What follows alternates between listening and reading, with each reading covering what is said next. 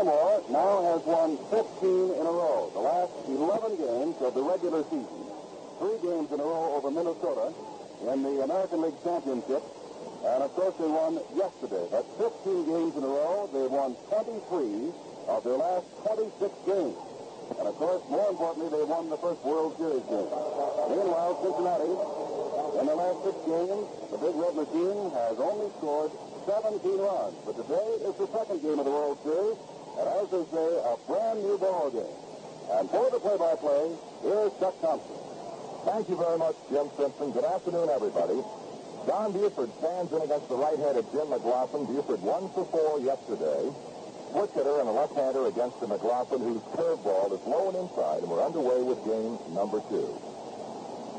McGlothlin has an outstanding curveball, a pretty good fastball, and his change sometimes looks like a forkball. Ball two is high and inside out of Buford. Two balls, no strikes to the Oriole left fielder. Another of the many Californians in Major League Baseball, Don Buford. McGlothlin ready to go. Hit 2 nothing is a ball three, low and outside. Buford ran the hands up the bat, apparently taking all the way. Three balls, no strikes. The count to the Oriole leadoff hitter, Don Buford. Around the uh, Cincinnati infield, Perez at third base. He's up kind of shallow. Deep at short is Woodward. Second baseman Helms, first baseman May. 3 nothing is a strike call, and uh, Buford is taking all the way. Three balls, one strike to Don Buford. In yesterday's encounter, Buford fouled with a catcher fly to right, drilled a single in the Orioles sixth inning, which rubbed out in the double play. Then he skied to the left fielder in the eighth inning. McGlothlin throws a matching strike two call. So a full count to Baltimore's leadoff hitter Buford. Three and two. He will be followed by Paul Blair and then Boog Powell. A change in the Cincinnati outfield, and that is the only change. A swing and a looping fly ball down over the head of the third baseman. If it drops in fair ground, it's going to be trouble. It is. It's a fair ball. Now out in foul ball. The third baseman Perez grabs it. And Buford is on with a bloop single. Just a little looping top fly over the head of the third baseman. Hit a couple of feet there. And then bounce foul. And uh, Don Buford has hit number two in the 1970 World Series. A bloop single over the head of the third baseman.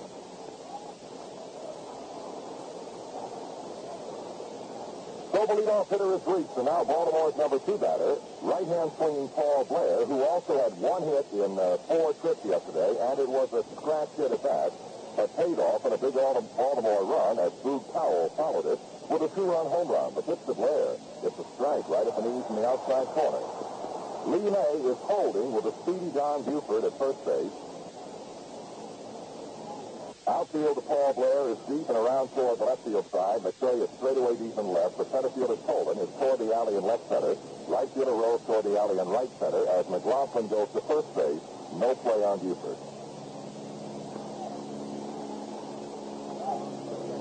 Now the one strike offering to the leading Paul Blair. Curve fouled back to the screen, and the count is two strikes now to Paul Blair. In talking to Oriole batters about McGlothlin, the one thing they want to make quite clear is that they have a tremendous amount of respect for McGlothlin and think that he has one of the better curveballs that they swing at. Two strikes to Paul Blair. Buford is aboard at first base with a bloop single over the head of the third baseman, Tony Perez. The set by McGlothlin, the right-hander throws, swinging another foul oh, on the screen, and the count holds two strikes to Paul Blair. Well, as Jim Simpson told you, an overcast Sunday afternoon in Cincinnati, and as we look up above now, it appears that the weather is trying to improve. We can see a few patches of blue, and we might yet have sunshine before game number two is over. Buford with a short lead at first base. The set by McGlothlin, a throw to first. Buford is back despite the tag up with Lee May.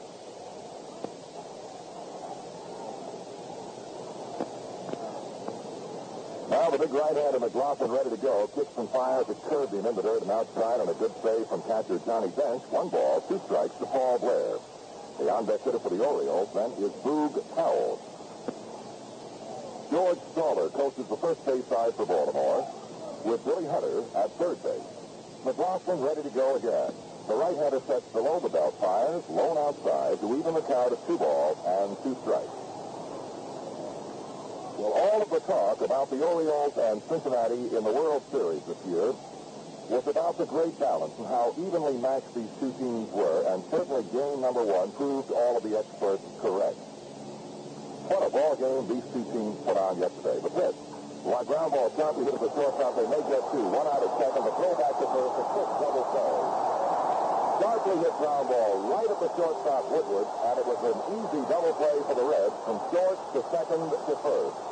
Two down, nobody on, and the batter with the Boog Powell. He hit into the double play, the only double play of the ball game yesterday. But he also hit a two-run home run in the fourth inning off starter Gary Nolan. Nolan's comment about yesterday's game, he was quite disappointed over throwing three home run balls. He said, I never have done that before this year. But still, he said, I, I think I'd rather be myself than Dock Ellis. The first pitch coming to Boog Powell is a ball one, low and inside. The inference being, of course, the fine uh, pirate hurler is not in the series, whereas Gary Nolan is.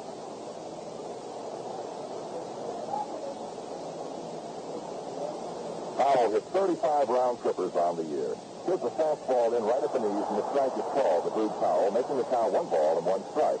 Again today, with nobody on the base pad, the Cincinnati Reds have a three-man overshift in effect. Three infielders between first and second base. And second baseman Helms is way back on right field. A check swing and a ball down low on the curveball from McGlothlin. Two balls and one strike. Shortstop Woody Woodward is well around to the first base side of the bag and uh, on the outfield portion of the artificial turf. Helms is on the first base side of the infield, very deep in shallow right field. Lee May, the first baseman on the line, deep behind the bag. The 2-1 to Powell. Outside, ball three. Three balls, one strike to the Oriole first baseman. The left-hand swinging, swinging Boog Powell. Two out and nobody on. Top half of the first inning. Game number two just underway at the beautiful Riverfront Stadium in Cincinnati. 3-1-6. Strike two called. Three and two to Powell. Well, McGlothlin had three and two to Buford, who got him for a bloop single over the head of the third baseman. He now faces Powell with a 3-2 count. The on-deck hitter is Frank Robinson, who was hitless in four tries yesterday. 3-2 to Powell. Curveball low inside. Ball four. And here is the walk to Boog Powell. That'll bring in Frank Robinson. Many writers were asking Frank Robinson if this, uh, you know, wasn't a terribly exciting thing for him to come back to Cincinnati in a World Series against his former teammates, for whom he starred for some 10 years. Frank said, well, it certainly is, but honestly, he said the great thrill was coming back to this new and beautiful ballpark in the All-Star game this summer. He said that was tremendously exciting. Right hand hitting Frank Robinson, the right hand offering for McGlothlin. The pitch curve is outside low, ball one. Frank has hit 475 lifetime home runs and is 12th on the all-time list of home run hitters. They're not holding with Powell at first as the McGlothlin kicks and fires, low and away, ball two to Frank Robinson.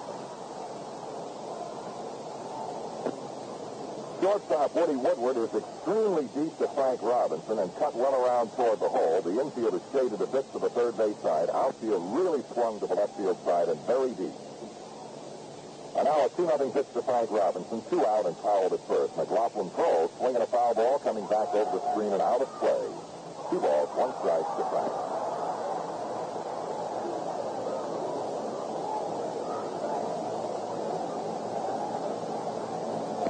The Reds and the Orioles in the World Series, the series that everyone wanted to see. And it got off to a tremendously thrilling start yesterday. The 2-1 offering to Frank Robinson. McGlothlin's pitch, fly ball well hit down the right field side. Fading, fading, it's going to be a foul ball. Just a long foul ball off the bat of Frank Robinson, so the count is even now at two balls and two strikes. The first experience for the Orioles on artificial turf here at Riverfront Stadium yesterday brought nothing but praise. Not a negative comment from one of the Baltimore ball players, infielders or outfielders. Everybody had nothing but kind words to say. Now the 2-2 offering to Frank. McGlothlin ready to go. Powell walks out the lead at first. The set and the pitch. Strike three is called over the inside corner of the knees. Frank Robinson is called out and strike. That is the Oriole half of the first inning. At the end of the half inning, Baltimore nothing, and of course Cincinnati nothing. Noted in the first inning, Chuck Thompson, that uh, Jim McGlothlin was staring at an umpire, John Ricciardi, on several calls. Many know that the National League is a low ball league, and the National League umpires on that outside shoulder, looking down right over the shoulder of the catcher. He calls the low ball around the knee. The American League goes right over the catcher's head and is inclined to call more strikes up high. Palmer didn't get many strikes yesterday. And McGlothlin thought he wasn't getting the strikes today. Baltimore. Here's Chuck. And Pete Rose to lead off against Mike Cuellar. A breaking pitch is in. The strike is called. Rose went 0 for 3 yesterday. He did reach on catcher's interference. He also reached in that uh, tenth and caught ninth inning with a two-out walk. Now the one strike pitch to the right-hand swinging Rose. Screwball missed the outside corner, and the count evens at one ball and one strike. Cuellar is a man of many pitches, and he throws them all very well. He throws a screwball hard and soft, curveball hard and soft, curve, ground ball, left side of the shortstop. Belanger, he boosted it out into center field. Running it down out there is Paul Blair. And we'll wait for the official scorer's ruling. A sharply hit ground ball. Belanger was there. It pounded off the glove and went out into center field, and Rose has reached. Belanger did not play it. We're waiting to see what the official scorer will rule, base hit or error. It is ruled an error to the shortstop, Mark Belanger. And the usually impeccable fielding shortstop, Mark Belanger, who was, believe me, uh, spoken glowing uh, terms of this beautiful artificial turf, was there to make the play and apparently misread the hop, and it counted off the heel of the glove into center field, rolls it down with an error, and here is Bobby Tolan, an awesome hitter against left-handed pitching this year. Cuellar pitches a curve outside and a ball. Tolan, a left-handed batter, but he is at left-handed pitching to a fairly well. And now the fine Cincinnati fans jump into the ball game here on the bottom of the first inning. Rose is the runner at first. Powell holds with that runner. Cuellar ready to work, delivers. Tolan takes high with the ball. Two balls, no strikes. Tolan yesterday had one base hit in four trips, and it was a booming double down the alley in the first inning. That allowed him to score the Reds' first run of the ball game. When an out later, Johnny Bench hammered a single to left field. Cuellar 2-0 to left-hand hitting Tolan. Swing, and he didn't get it. The good Cuellar fastball. Cuellar throws the fastball, the screwball, the slider, and the curveball. And for those of you who are not too familiar with the screwball, against a fellow like Tolan, it will be breaking down and into him. Curve bunted at him, missed. And the count now two and two. A slow curveball from Cuellar, and Tolan tried to bunt, missed the pitch. Two balls, two strikes to the red center fielder, Bobby Tolan. Pitched about in the middle of the box out of a straightaway stance, and the Oriole infield is kind of straight up on him. Blair, center fielder, toward the alley and left center. Here's a ground ball slowly hit toward the third base side. Brooks Robinson has throws to second. He's out at second base. Pete Rose came barreling in with a booming fly, trying to knock Johnson down, and of course reached safely. He did not get there in time. The force is executed. Brooks Robinson grabbed the, the slow roller, which was headed towards short, cut it off, flipped back to Dave Johnson, and the force is executed at second base. One away, and now the speedy Tolan is at first on that fourth play. One out. And here now is Tony Perez. He went 0 for 3 yesterday, but a man with awesome power. The shift in the outfield way around the left field and very deep. Cuellar six ground ball, base hit through the middle of center field. Blair plays the ball, and Tolan will hold at second base on Perez's first hit of the 70 series. And here, a thunderous ovation for Johnny Bench.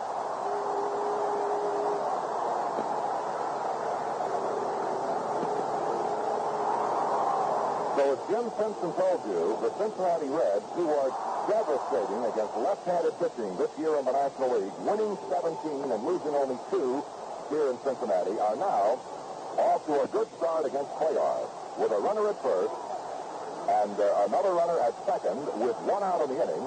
And the right-hand swinging Johnny Bench at the plate. He singled to knock in a run yesterday. Cuellar ready to work and the pitch. Kerr popped up foul. It may be out of play, and it is out of play behind the plate. Strike one to Bench. Belanger, the Oriole shortstop, cut well around toward the hole. Second baseman Johnson over toward the bag. A pronounced swing to the third base side defensively in the Oriole infield. And the outfield is, well, almost straight away with the exception of Frank Robinson, who's way over in the alley and right center, sits the bench. Strike two called as Cuellar found the range with a curveball. 0 and 2, the count to John Bench.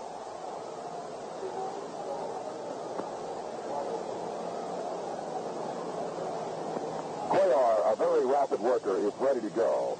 The set and the pitch to bench. Curved in, fly ball, well hit, deep right field. Frank Robinson back toward the warning track. He's there, makes the grab. Tolan tags at second and will advance to third.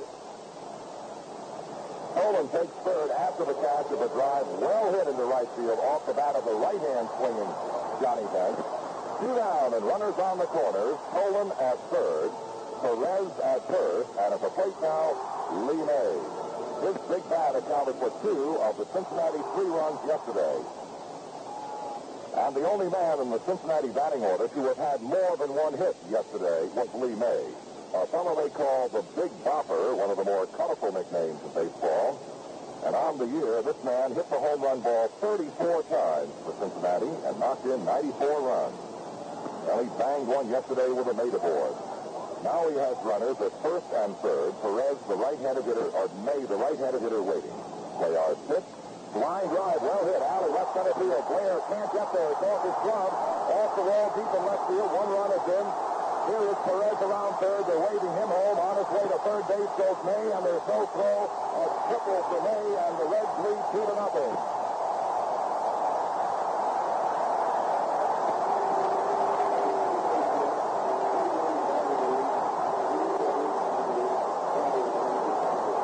It is ruled a three-base hit. A solid line in the alley in left center. Blair got there, but he could not make a play on the fly. He tried to backhand it by trapping the ball on the half hop.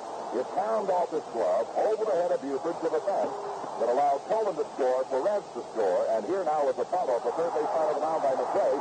They are throw to the plate is wild, and the third run scores, and McRae has reached. Throw to first base, cut off by Powell, and McRae gets back safely. Al McRae bunted the first pitch off the third base side of the mound. Cuellar fielded it, tried to make a backhanded throw to the catcher, Hendricks. He threw it away. That allowed May to score and McRae to reach, and we'll wait for the official scorer's verdict on the play.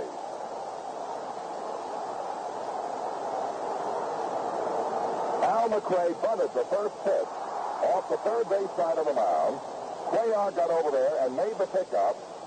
And with May legging to the plate, tried to make a backhanded throw to his catcher, Hendricks. He threw it away, threw it wildly by Hendricks. And naturally, May scored without any difficulty, and Hal McRae has reached. It will be a base hit for McRae, a bunt single, and a run batted in.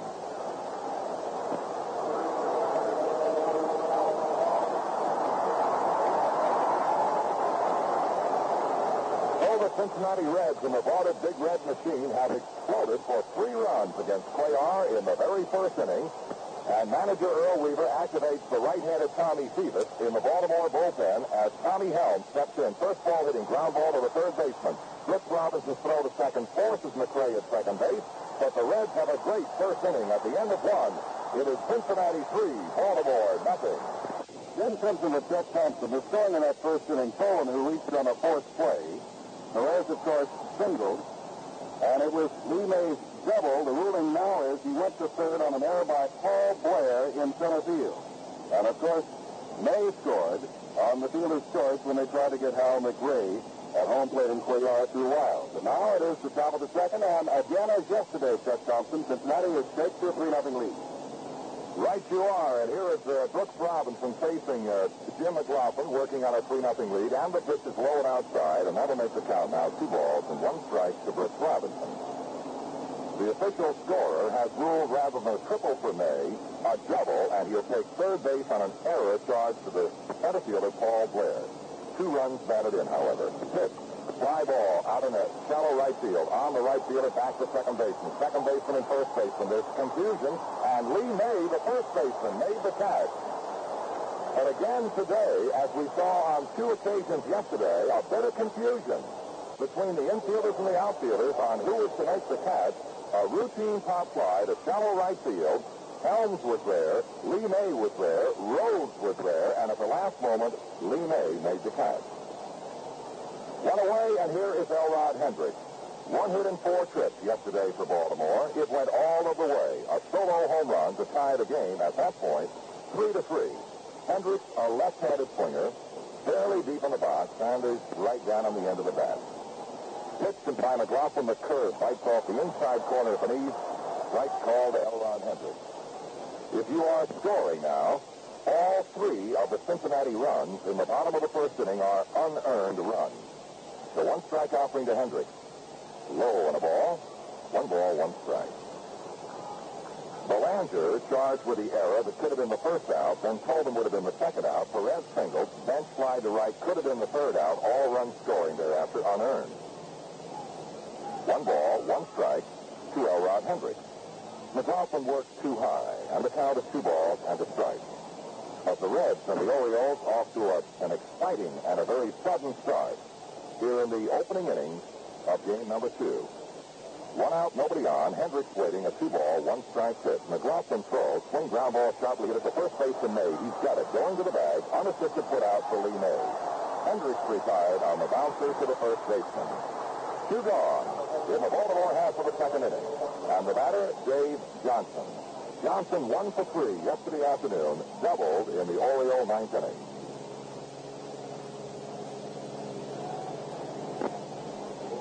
The Cincinnati Reds play Dave Johnson just about straight away in all departments. Dave will hit the ball just about where it. Can pull and will will go the other way. The first pitch to Johnson is popped up foul behind the plate. It's going to be out of play. Strike one, the count to Johnson. Incidentally, the official scorers here, Bob Hunter of the Los Angeles Herald Examiner, Bob Hertzel of the Cincinnati Enquirer, and Jim Elliott of the Baltimore Morning Sun. The one strike pitch is a quick deep call, a quick breaking ball, knee high over the outside corner to Johnson. 0 2, the count to the Baltimore second baseman and right hand swinging, Dave Johnson.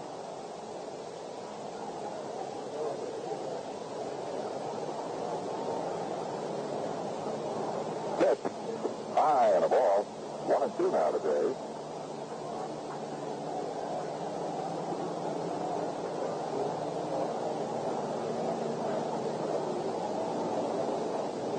McGlothlin to the full line, delivering 1-2 to Johnson. Carabine, a line drive out toward left field, waiting for it out there is Hal McRae. It bounces in front of him for the single.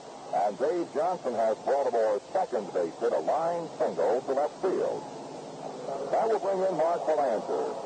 Belanger went one for three yesterday afternoon, reached twice, however, once with a base hit, and was given an intentional walk in the ninth inning.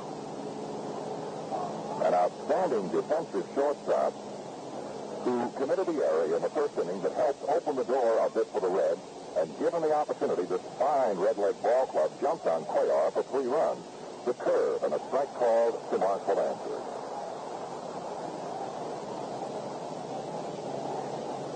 Lee May does not hold with base runner Dave Johnson at first base. He's backed off the bag three or four paces. McGlothlin there into the uh, set position.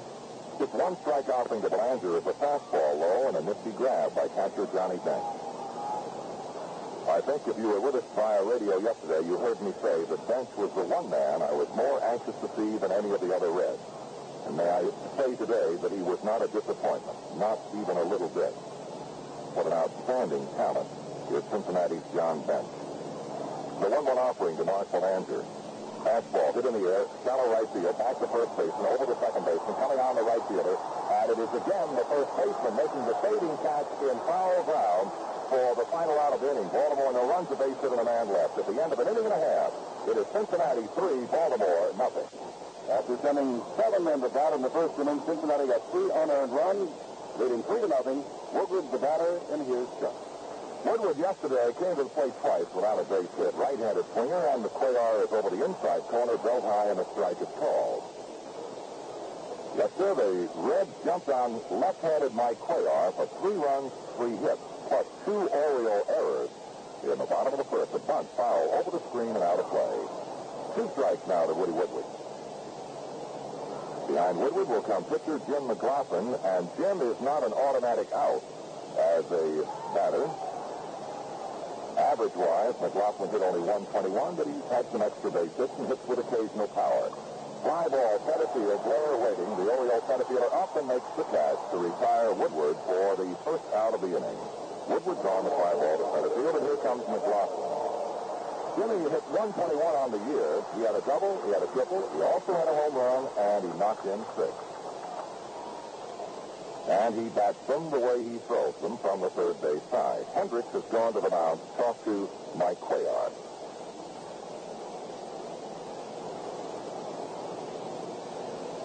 One out, nobody on. We're in the last half of the second inning. Cincinnati 3, Baltimore nothing, game number two. Cuellar's pitch to McGlothlin. High. Ball one. John Red Flaherty of the American League is the umpire at the plate this afternoon on balls and strikes. Cuellar's 1 nothing to McGlothlin. Foul ball out of play behind the plate. One ball, one strike. Tony Venzon of the National League at first base. Bob Stewart of the American League at second base. Bill Williams of the National League at third base. On the left field foul line, Emmett Ashford of the American League. And Ken Burkhart of the National League on the right field line. Pitch. Low and a ball. Two balls, one strike to Jim McGlothlin.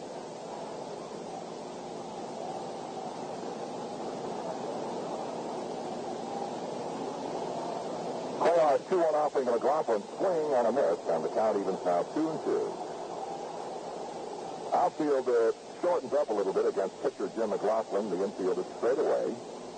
And Hendricks now pumping up the sign for the Baltimore left-hander Cuellar. It's 2-2 to McGlothlin.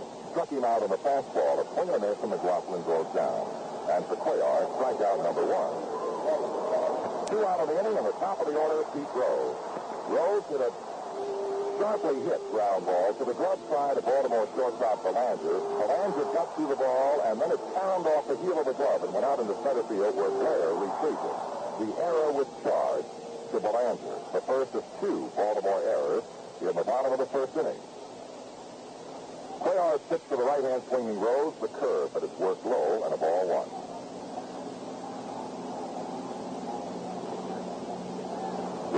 Backed out and now just as quickly steps in again.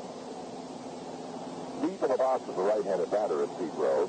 Crouching, waiting for the pitch. Curveball, missed outside high. Two balls and no strikes to Pete Rose.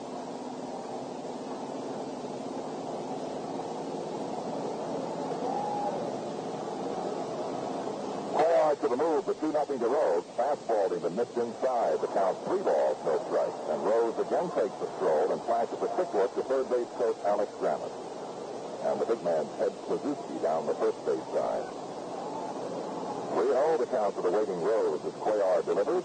Ground ball hit toward Brooks Robinson the third. It took a bad hop. He recovered. Now the throw to first. And Rose is the final out of the inning. Three up and three down go the Reds. At the end of two, Cincinnati three, Baltimore nothing.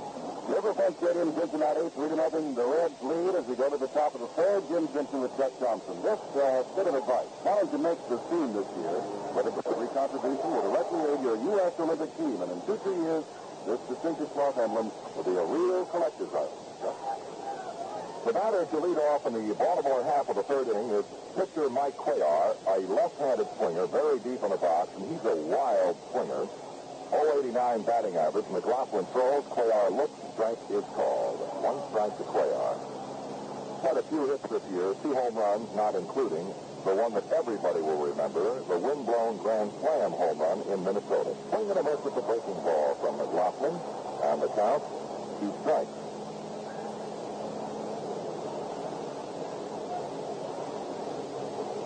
2 the count to left-hand swinging Cuellar. McGlothlin. Curved him, a swing and a miss, goes down. And for McGlothlin, his second strikeout of the afternoon, one out of the inning, and now the top of the Oriole batting order. The switch-hitting Don Buford, who is the left-handed swinger, to Jim McGlothlin. With a full count in the first inning, Buford hit a little bit of a looping pop-up that uh, squirted out over the head of third baseman Tony Perez and splashed in for the base hit. He was promptly rubbed out as Paul Blair hit into a quick double play. Short to second to first. One out, nobody on. McGlothlin pitch to Buford. Inside, driving him off the dish, ball one.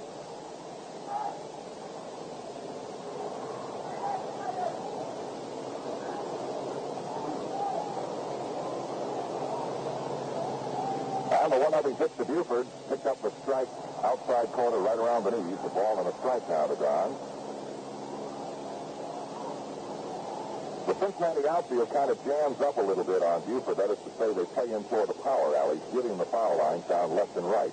Swinging a fly ball, well hit. Deep right center field. Going back on the ball, Tolan, and the right fielder Rose. It'll be Rose, the right fielder, at the edge of the warning track in deep right center, making the catch for the second out of the inning. Buford with a drive deep in the alley in right center, handled by right fielder Pete Rose. Two away in the Baltimore half of the third, and the batter is Paul Blair, right-hand swinging Baltimore center fielder.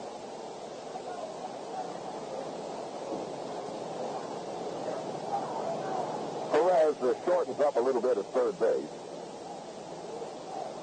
And the pitch coming down to Blair. Fastball, but it's outside. Ball one. Center fielder Bobby Tolan is uh, edging over a little bit toward the alley in left center field, and they're laying back rather deep to Blair. The line by McGlothlin on the pitch to Blair. Swinging a ground ball off the third base side. Perez doesn't get it. The shortstop does. The gunning throw to first in the dirt, and a fine grab by Lee May. Oh, a fine catch with a low throw from Woodward to May, and Blair is the final out of the inning. At the end of two and one half, it is Cincinnati three, Baltimore nothing. Third, Cincinnati leads it by a score of three to nothing. Tolan reached on a fourth play in the first inning after Roses uh, reached on an error by Belanger that opened the gate. Blair later committed an error. Lee May had a double. Al McRae a bunt single to drive and a run. And here we are, three to nothing with all of the scoring in the first running. Inning. And here's Bobby Tolan, and here's Ted Combs. The left-hand hitting Tolan looking at a Cuellar for the second time. Cuellar's curve is low inside, and the ball one. Jim Simpson just made a fine point. Among the Baltimore errors, one by Brooks Robinson, one by Belanger, and one by Blair. Now we're including yesterday's game. The one nothing offering to Tolan. Outside low and a ball. Two balls, no strikes. Three Golden Glovers have committed errors among the Baltimore errors to date. Baltimore committed two yesterday and two today. Fly ball, really hit. Deep right field. It's going to go. Home run, Bobby Tolan.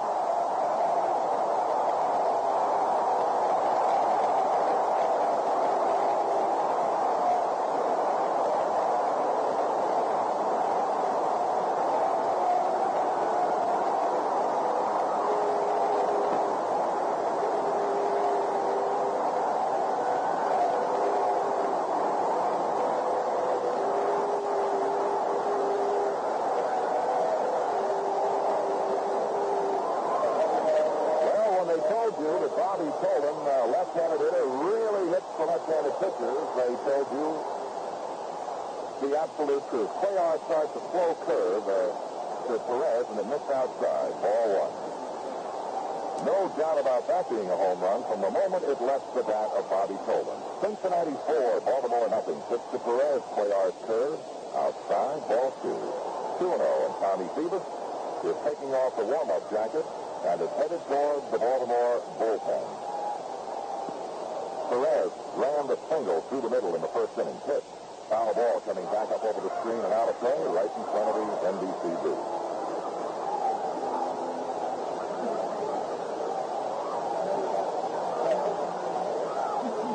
Count to Tony Perez, two balls and one strike.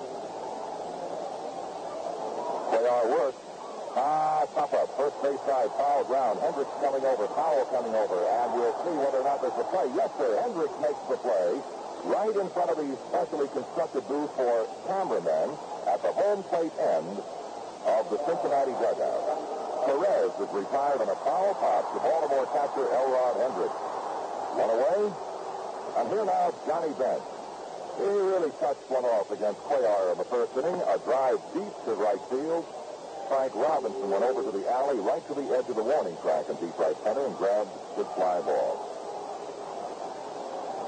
They play a bench do the Orioles just about the way they played Tony Perez. Cuellar's first pitch, curve, in, strike is called. Fine, slow curveball from Mike Cuellar.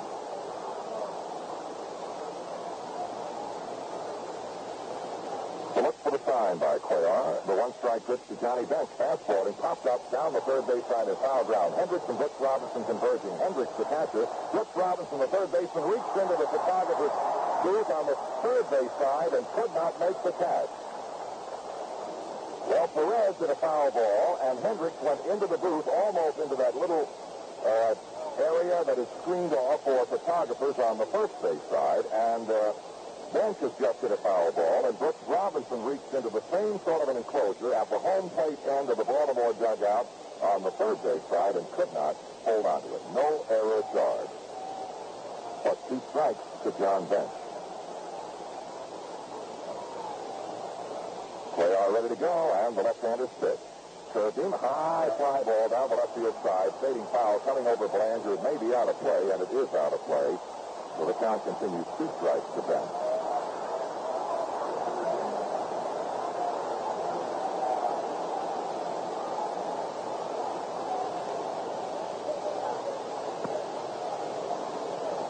Oh and 2 to Johnny Bench. One out, but a run in as Bobby Tolan opened the bottom of the third with a home run smash into the seats in the right field corner. Pitch the bench in the dirt and a ball. One ball, two strikes. As Cuellar here in the last half of the third inning is working his way through the heart of the Cincinnati batting order. Featuring just some awesome looking hitters. The one-two offering to bench. Outside with a screwball. Two balls, two strikes. Bench led the National League in home runs with 45 and 148 runs batted in while hitting 293. The 2-2 offering to John Bench. Sets his swing in time, and it'll be a ball three, a sharp-breaking screwball from Cuellar, which when thrown to the right-hand batting bench would be going down and away from him. Full count now, three and two. The arm down, the pitch inside, almost hitting. Bench is on with a base on ball.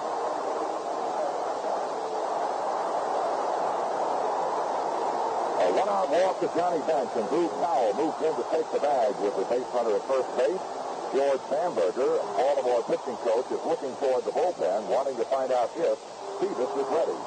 And apparently he got an okay from uh, Jim Frey, who runs the bullpen, because manager Earl Weaver is on his way to the mound, and he is going to get Cuellar right now. Cuellar is going to be lifted. Uh, he was charged with three unearned runs in the first inning and gave up a 3 0 lead in the first inning and a leadoff home run here to Tolan in the bottom of the third. And a walk now to Johnny Bench with one out, and Cuellar is out of the game for the right-handed Tommy Phoebus. Well, with one away and the runner at first base, Johnny Bench, a run in on the Tolan home run, and Cincinnati leading four to nothing. And this is but the bottom of the third. Lee May is at the plate, and right-handed Dave Leonhard begins to throw in the Baltimore bullpen. And here is Tom Phoebus, whose repertoire consists of an outstanding overhand curveball and a very good fastball. The pitch to May, ground ball sharply hit. Brooks Robinson knocks it down at third. Goes to second. That's one. Now to first. Double play. The long way round. Brooks Robinson to Johnson to Boog Powell. And Phoebus on one pitch stops the Reds in the third inning. At the end of three, it is Cincinnati four, Baltimore nothing. Over. And now Baltimore trailing four to nothing in the top of the fourth sends up the heart of it. Batting order, Boog Powell, Frank Robinson, and Brooks Robinson. Here again, Chuck Thompson. Boog Powell against Jim McGlothlin in the first inning reached on a base on balls. Yesterday, Powell swung the home run bat for Baltimore to knock in two of their four runs. McGlothlin's pitch, fly ball well hit, deep center field. We're watching Tolan back on the warning track, looking up. It is gone. A home run straight away to center field off the bat of Boog Powell, and the Orioles are on the scoreboard with their first run. And Powell's second home run in the World Series of 1970. It is 404 feet straight away to center field in this beautiful new ballpark. The fence is 14 feet high. There is a section of seats not used for baseball, and then the lower deck. And Powell's home run came down about three rows up in that lower deck in center field. A blast of approximately, oh, it gets to be 430 feet. Here is Frank Robinson. Look to the third strike in the first inning. McGlothlin's pitch curved, low outside, ball one.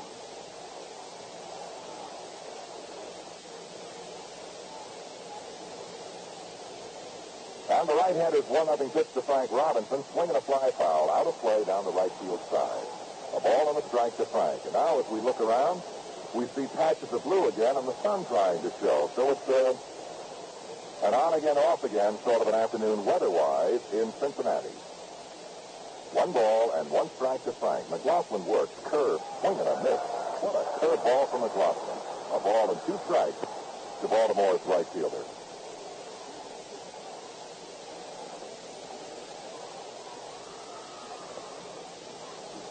Cincinnati four runs and four hits.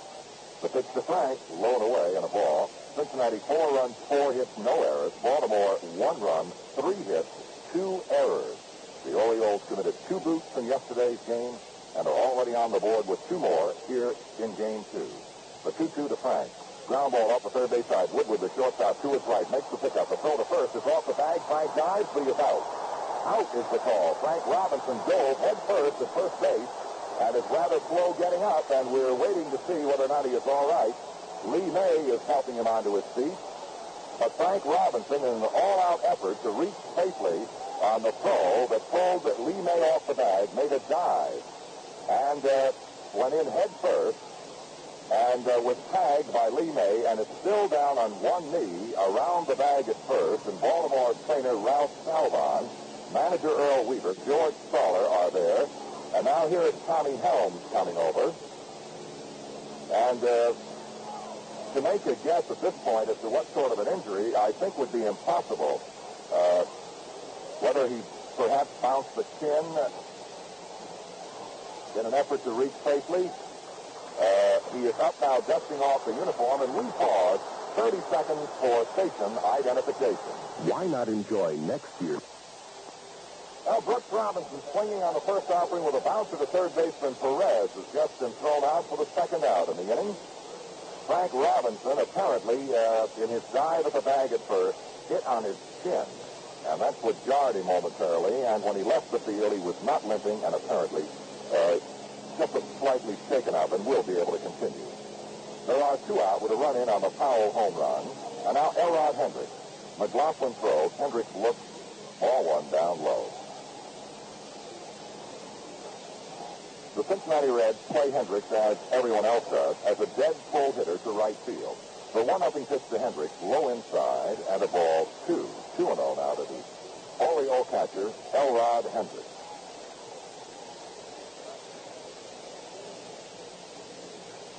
Right-handed Dave Leonhard at work in the Baltimore bullpen.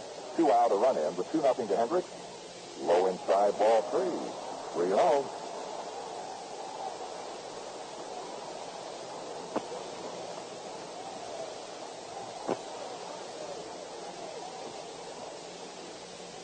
counting coming down to Elrod Hendricks. Fastball that's low outside and a ball four and another walk that's been given by Jim McGlothlin. That'll be his second walk. He walked Powell in the first, and now Hendricks with two outs here in the top of the fourth. Baltimore swinger will be Dave Johnson, a single to left field in the second inning. The Reds got three quick ones in the first inning, and a solo home run by Bobby Sullivan added number four in the bottom of the third. Boog Powell's home run has made it four to one in the top half of the fourth inning of game two. Johnson waiting the first pitch from Jim McGlothlin. Outside, ball one. Lee May, the big, strong first baseman, is not holding with the base runner Hendricks at first base. And the Reds again are playing Johnson just about straight away. One nothing pitch coming down today. Ground ball right up the third baseman Perez. He's got it. The throw to second for the fourth. With Hendricks coming down and the final out of the inning. At the end of three and one half, it is Cincinnati four, Baltimore one. Four runs, four hits, no errors for Cincinnati. They lead by three. One run, three hits, two errors for the Orioles. Mike Cuellar, the 24-game winner, started for Baltimore, but was touched up for three unearned runs, with two errors helping along in the first inning, plus an important and key double by Lee May. Bobby Tolan added a home run. In the last of the third inning, Boog Powell led off the Baltimore fourth, hitting the first pitch he saw about 430 feet straight away to center field to make it four to one. Tom Phoebus is the pitcher, and he'll have Hal McRae, Tommy Helms, and Woody Woodward to work to in the last of the fourth inning. The temperature at game time, about 60 degrees. There's been the chance of showers. Chuck and I have been talking a lot about it, but apparently the showers are going to stay away, which is just dandy with us. because we're in the second game of the 1970 World Series. Baltimore won yesterday, 4 to 3. Cincinnati leads today, 4 to 1. Last of the fourth, and here again, Chuck Thompson. Al McRae against Cuellar in the first inning dropped a butt off the third base side, and uh, the only play that Cuellar had a hope of making was at the plate, and his throw in desperation got by Hendricks. It was a bunt single and a run batted in for McRae. Right-handed hitter deep in the box. See the throw, blow outside, ball one.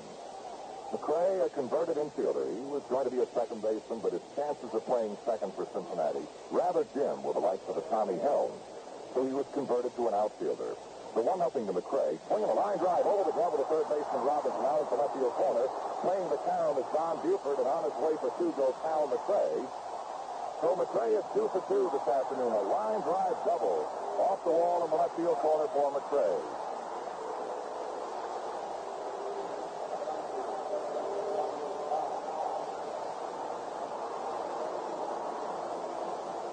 McRae opens the Cincinnati fourth with a double in the left field corner, and here is Tommy Helm.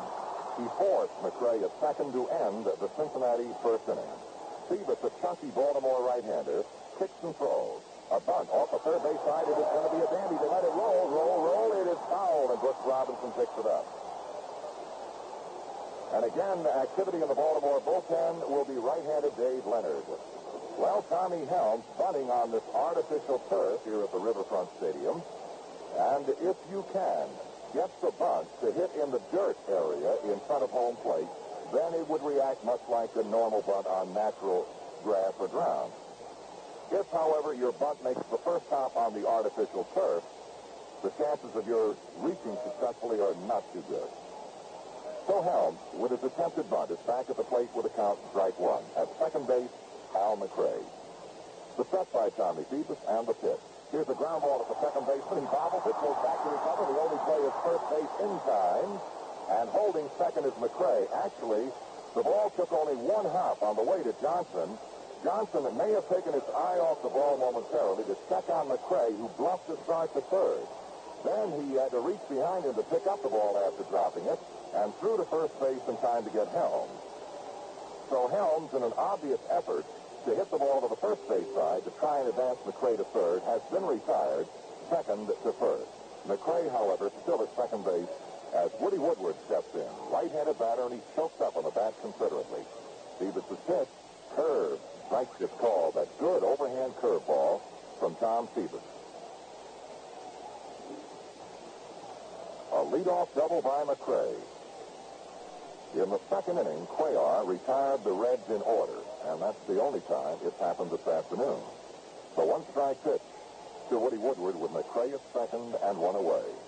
Phoebus sets and throws, low and outside, one ball, one strike.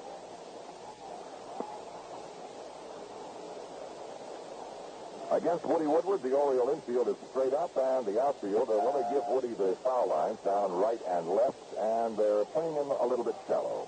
Woodward with one home run on the year. And seasonally, he hit 223. The set by Phoebus, the 1-1 pitch, curve, a high and a ball. Two balls, one strike. And now uh, the sun breaks through at Riverfront Stadium here in Cincinnati. How long it'll stay? Who knows? Now the 2-1 offering to the Cincinnati shortstop, Woody Woodward. Swinging a line drive toward the alley, deep right center field. Coming on is Paul Blair. He's there, makes a good running catch to retire Woodward. Woodward gone on a line drive toward the alley in right center field. Blair, with good speed and quickness, got in front of it for the second out of the inning. And now the pitcher, Jim McGlothlin. He struck out against Cuellar in the second. Will face Tommy Phoebus here in the last half of the fourth inning. Cincinnati four runs on five base hits without an error. Baltimore one run on three hits, and the Orioles again have committed two errors already as we move through the bottom of the fourth inning.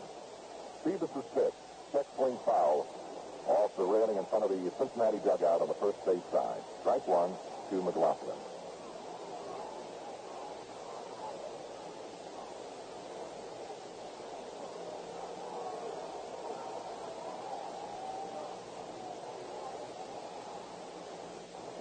Now the one strike offering to Cincinnati's Curler.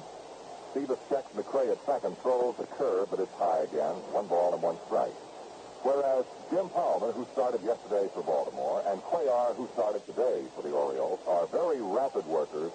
Phoebus is a very slow, methodical pitcher. One ball and one strike. There are two outs. McRae at second, and Phoebus has his sign. Ready to go with a 1-1 pitch to Jim McGlothlin.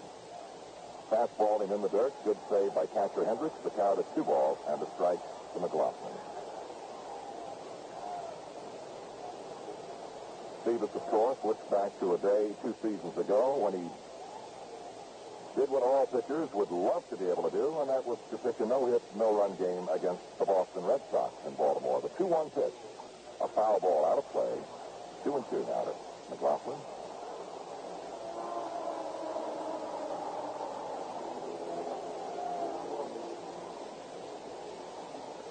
McRae opened the inning with a line drive over the head of third baseman Robinson into the left field corner.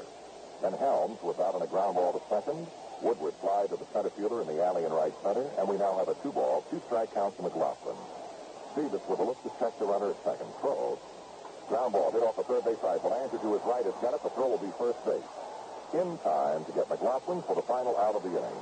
At the end of four, the score is Cincinnati 4, Baltimore 1. It's the fifth inning. 4 to 1 to score Cincinnati. At least half of the 55,000 deaths on our highways last year involved problem drinkers. Many of these problem drinkers need to be helped. First, they need to be taken off the road. Sooner or later, it has to happen. Why don't you make it sooner? To find out what you can do about these dangerous drunk drivers, write to the National Safety Council, 425. 425-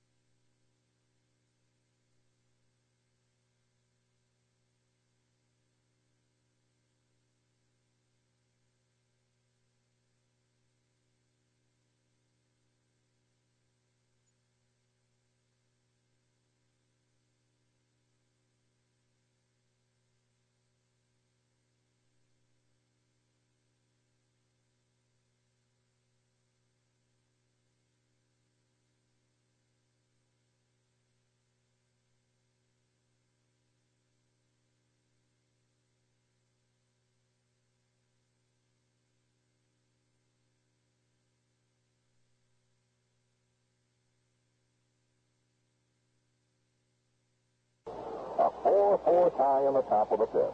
Wilcox is ready his pitch. High and a ball. Two and two.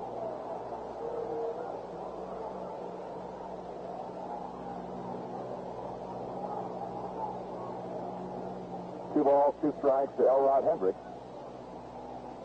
That's pitch high, but not very high. The two-tutor Elrod, low and inside ball, three and a full count, and now Baltimore has a bit of an edge. Not as much of an edge as they might have if their lead runner was someone other than Boog Powell, who is certainly not the best runner in the ball club, but for a man his size, he is a good runner. With two out and three two, they will be moving. The set by Wilcox, there they go. The pitch, ground ball, base hit between third and the bag of third and the third baseman out in the left field corner. Powell scores run number five. Brooks Robinson headed home. He will have run number six. And on at second base is Elrod Hendricks, who just took the pitch again where it was delivered, outside, and slapped it between Perez and the bag of third into the left field corner for a two-base hit. And Baltimore has run five and six. And from the Cincinnati dugout again comes Sparky Anderson. And you credit Elrod Hendricks with a couple of runs batted in. And the sign has gone to the bullpen again. And once more, Jim Simpson. And we paused 30 seconds for Stacy Carroll worked two and a third innings yesterday.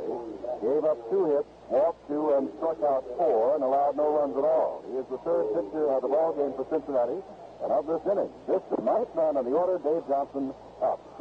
All ready to go, and Carroll throws the ball low and inside to Johnson. The ninth man to bat here in the top of the fifth inning. Hendricks, the runner at second base, two out. And Baltimore with a great big top of the fifth. The pitch.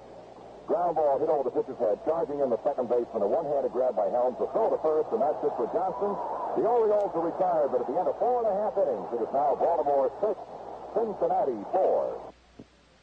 Well, the Baltimore Orioles, who enjoyed two seven-run innings in their three-game sweep against the Minnesota Twins, have enjoyed a five-run top of the fifth against the Cincinnati Reds. Coming from behind and now take over a six-to-four lead. In the top of the fifth inning, Baltimore with five runs on six bases, no Cincinnati errors, and a man left on. And uh, Chico Salmon was the pinch hitter for Tommy Phoebus, who ignited the spark.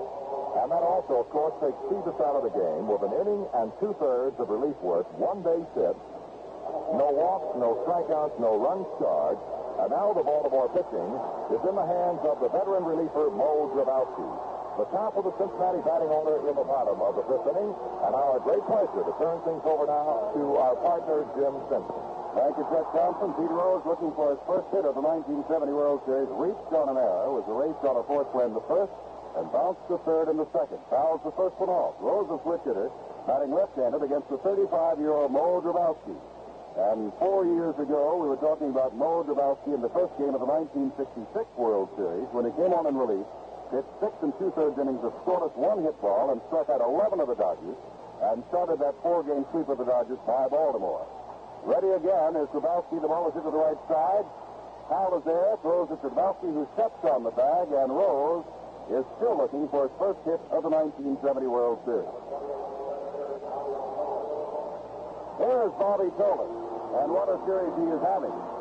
He doubled yesterday and scored on Johnny Bench's single, walked, stole second, and rode home ahead of Lee May's home run. Today, he reached on a fourth play and was driven home by Perez, and then hit a home run on a 2-0 pitch to start off the third inning, which was the fourth Cincinnati run. It is 6 to 4 Baltimore. Baltimore scoring five times in the fifth. First pitch, fastball at the knees to Bobby Tolan. The youngster from Los Angeles, who, like so many of the Cincinnati Reds, is very young, only 24 years old. Facing the right-hander, fouls it off to the left. And it's strike one. One and one to Tolan. On deck is Tony Perez. Yesterday, Cincinnati had a three to nothing lead and lost the ball game four to three. Today, they had a four to nothing lead and now trail in the last of the fifth, six to four. Drabowsky, tall right-hander, ready to throw over one-one count to Tolan, outside, and it's ball two. Cincinnati's last appearance in the World Series was 1961 when they lost to the Yankees in five games. They've won five pennants. This is their fifth. They've won two World Series. Drabowsky right back, fouled off again by Tolan to the left. It's 2-2. Baltimore, of course, won its first championship in 1966, swept the Dodgers in four, won last year with a heavy favorite to take those amazing Mets, won the first game behind Cuellar on a Saturday in Baltimore, and then proceeded to lose the next four in the World Series. They're looking for revenge. 2-2 the count to Tolan, one out, inside with a breaking pitch. It's three and two. One out in the last of the fifth. The Reds trailing by two in the second game of the 1970 World Series. They play Tolan around to the right as a pull hitter. Back again, but it's fouled off to the left by third base and out of play. Briefly again, the American League umpire will lean over the head of the catcher, thus there are a lot of high pitches called for strikes and not too many low pitches called for strikes. In the National League, the umpire leads over the outside shoulder and gets that low pitch, but conversely, not too many high pitches are called for strikes. 3-2, the count to Tolan. Here's the pitch. Bouncing ball. Johnson over near the bag. Throws side on to Powell at first, and the speedy Bobby Tolan is the second out of the Cincinnati fifth inning. That brings up Tony Perez. Hitless yesterday, hit the first pitch for a single today, and then fouled out to Hendricks, the catcher. Yesterday, the report was, even from Cincinnati ballplayers, that Jim Palmer, a right-hander, was not getting strikes called that would have been called in the American League. They were so high. And McGlothlin was complaining today his low pitches were not being called strikes by the American League umpire, John Red Flaherty. There's a curveball from Drabowsky, and it's strike one to Perez.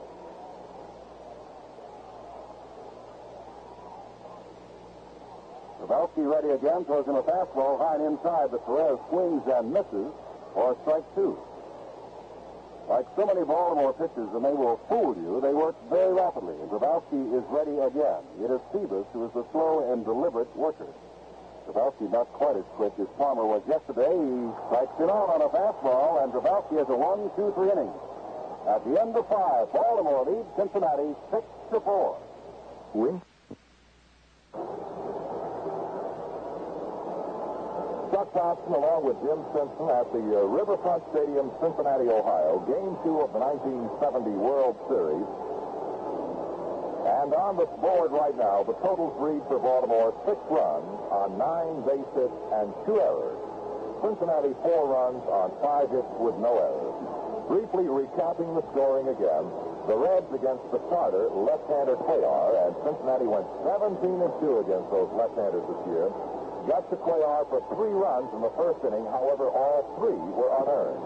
Bobby Tolan added a solo home run in the third to give him a four to nothing lead.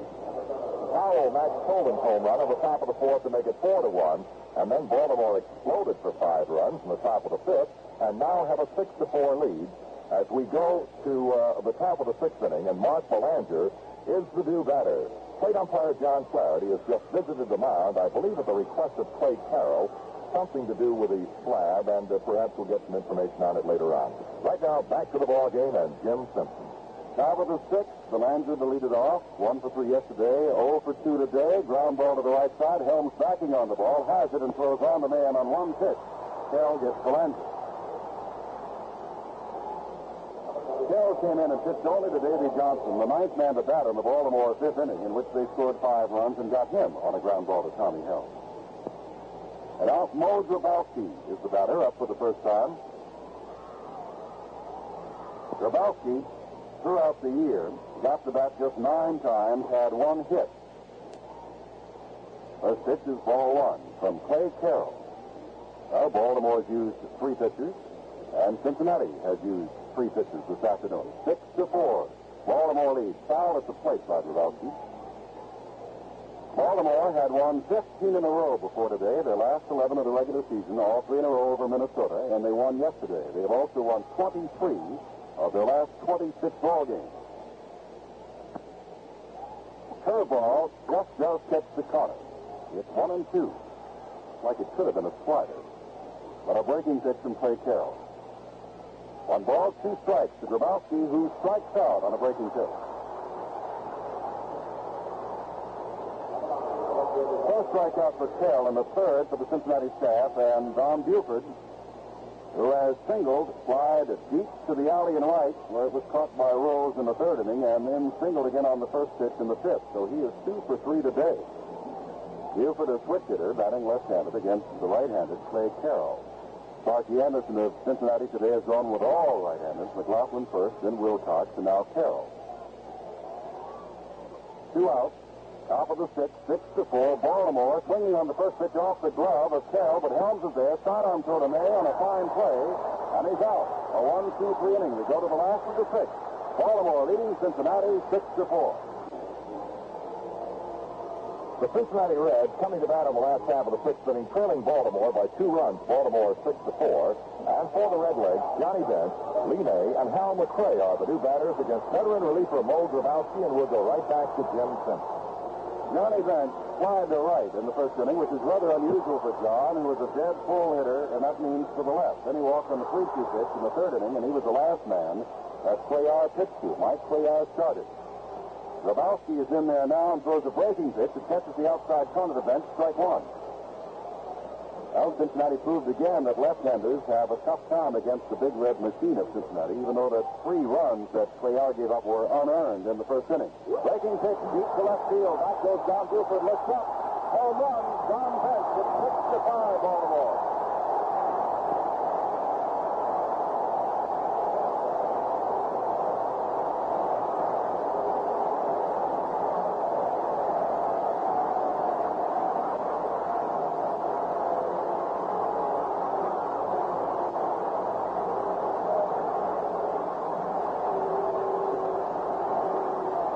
Well, Johnny Bench led the league with 45 home runs during the regular season, 148 RBIs. The first base hit he got in the playoff championship was a home run, and he has just now hit a home run in the World Series at age 22. to bring the Reds within a run. And the very dangerous Lee May is the batter. May doubled in a couple of runs in the first inning, and then hit into a fast double play in the third, in which Brooks Robinson made a great play at third to start it. There's a swinging strike by May, and he almost falls down. Dick Hall is now up and throwing in the bullpen for Baltimore. One ball, one strike to May. Brooks has made some sensational plays yesterday and today over third base. 1-1 pitch from Drabowsky is grounded foul past the coach Alex Grammas at third base. Darrel Chaney is now warming up. He is not a pitcher. He is an infielder. And yesterday, when Cincinnati got something going, they batted for Woody Woodward, was the number eight batter, and then brought in Chaney to play at shortstop. One ball, two strikes to May. Six to five to score. Baltimore leads. Fastball hit high in the air. Blair started in. He was pulled around to the left. Now goes back, not too deep, and has it for the first out of the sixth. May just didn't quite get it all. One out in the sixth. That will bring to bat Hal McRae, starting his first World Series game. And another of the youngsters of the Reds, he is only 24, punted his way on with a single in the first inning, driving in a run, and double to left to lead off the fourth inning. So he's two for two in his first World Series. McRae right-handed batter, Drabowsky throws, strike on the outside corner. Drabowsky at one time a fastball pitcher, more effective lately with breaking pitches. As so many of the older pitchers become, a little bit more heady. This breaking pitch misses outside. And it's one ball, one strike to Hal McRae. Ty Cline is also warming up with Chaney. Pitch from Drabowsky misses outside. It's two balls, one strike. And now it looks like they're going to get a pitcher ready, and it's Don Gullett, the 19-year-old left-hander that's gone down to throw in the Cincinnati bullpen. McRae awaiting the two and one pitch from Mo Drabowsky. Throws, fouled back. It's 2-2. Well, we want to say hello to everybody listening on American Forces Radio. They're carrying our broadcast to their worldwide facility, reaching United States troops and Americans living overseas. Vietnam, Korea, Japan, Europe, the Caribbean, U.S. at sea. From Chuck Thompson, myself, Jim Simpson, and our producer, Len Dillon, our engineer, Dick Moss. Hello to all of you. Breaking ball. Brooks Johnson and back at third. The throw is in the dirt, dug out by Boog Powell, and McRae, who has speed, is out. You know, as big as Boog Powell is, there's someone trying to kiss him off as a defensive first baseman. Don't you believe it? He's one of the great men with the glove around first. He can go high, but particularly he can scoop that ball out of the dirt. So with two out now and a run in on Johnny Bench's home run, six to five to score Baltimore in the last of the six. Here's Tommy Helms. Had a base hit yesterday. He's 0 for 2 today. And there's a strike from Mo Drabowsky.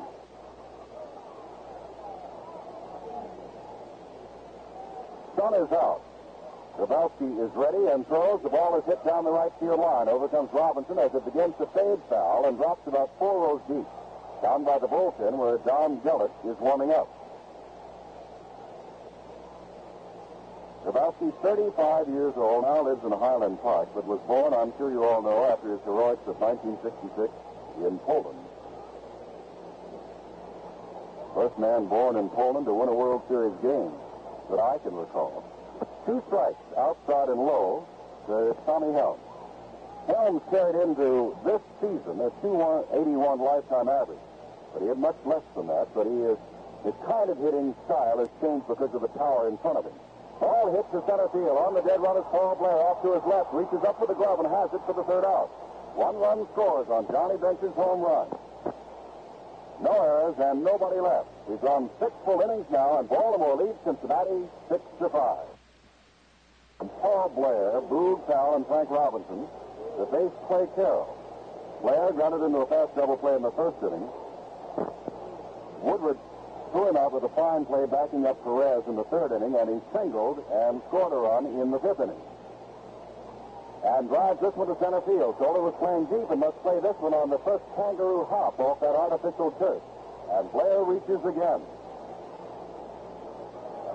That is the first hit off Clay Carroll, and here's the dangerous Boog Powell. Walked in the first inning, hit a home run on the first pitch to deep center field about 430 feet away in the fourth inning.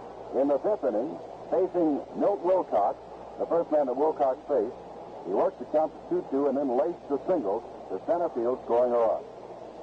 And now the left-handed batter, is up again to face Clay Carroll with none out and Blair first and takes the strike call. Tomorrow's an off day. Then we move on to the game number three, Tuesday in Baltimore. Supposed to be Dave McNally, a left-hander for Baltimore, and Tony Cloninger, a right-hander for Cincinnati. Clay Carroll is ready. Curveball is fouled at the plate by Powell, and it's two strikes. 51,531 looking on at game two of the World Series, and the sun is out again. It has been in and out all day long. Well, no matter who wins this game or wins the series, each team now has the accolade that it does and can and will battle back. Each team has done it. Powell grounds this one to May. May goes to second base. Go back to first base, double play.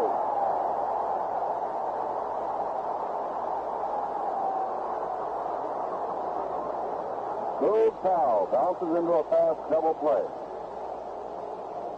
As May gloved the ball and threw down to second base to Woody Woodward, the shortstop, to get the advance man Blair, Tommy Helm, like the hustling second baseman he is, had come behind May in foul territory just in case Woodward's return throw was not on the mark.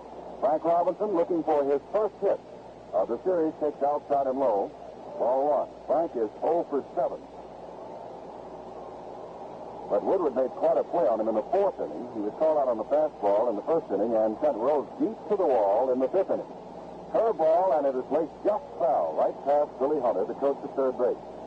So it's one and one to Robinson. 0 for 7 on the series.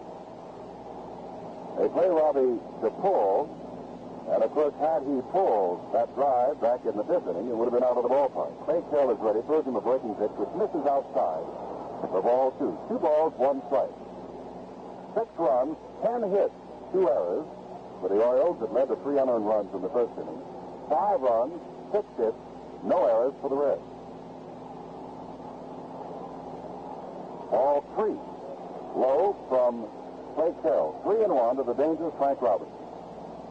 One run lead for Baltimore. We are just in the seventh inning. Two explosive ball clubs. Fastball, and it's a strike.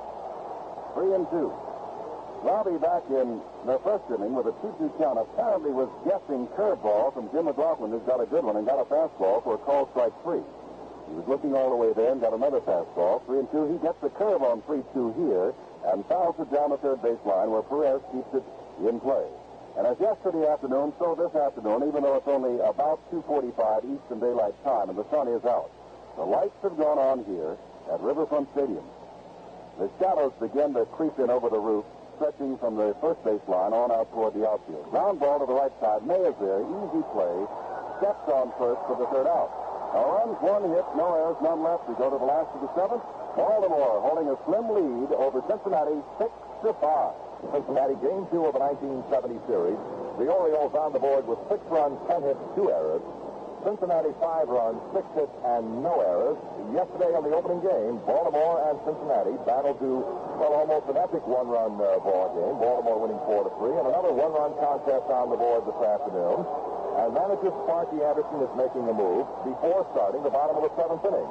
Ty Cline will be the pinch hitter, and Jim, he started the fireworks yesterday as one contest on the board this afternoon. And manager Sparky Anderson is making a move before starting the bottom of the seventh inning.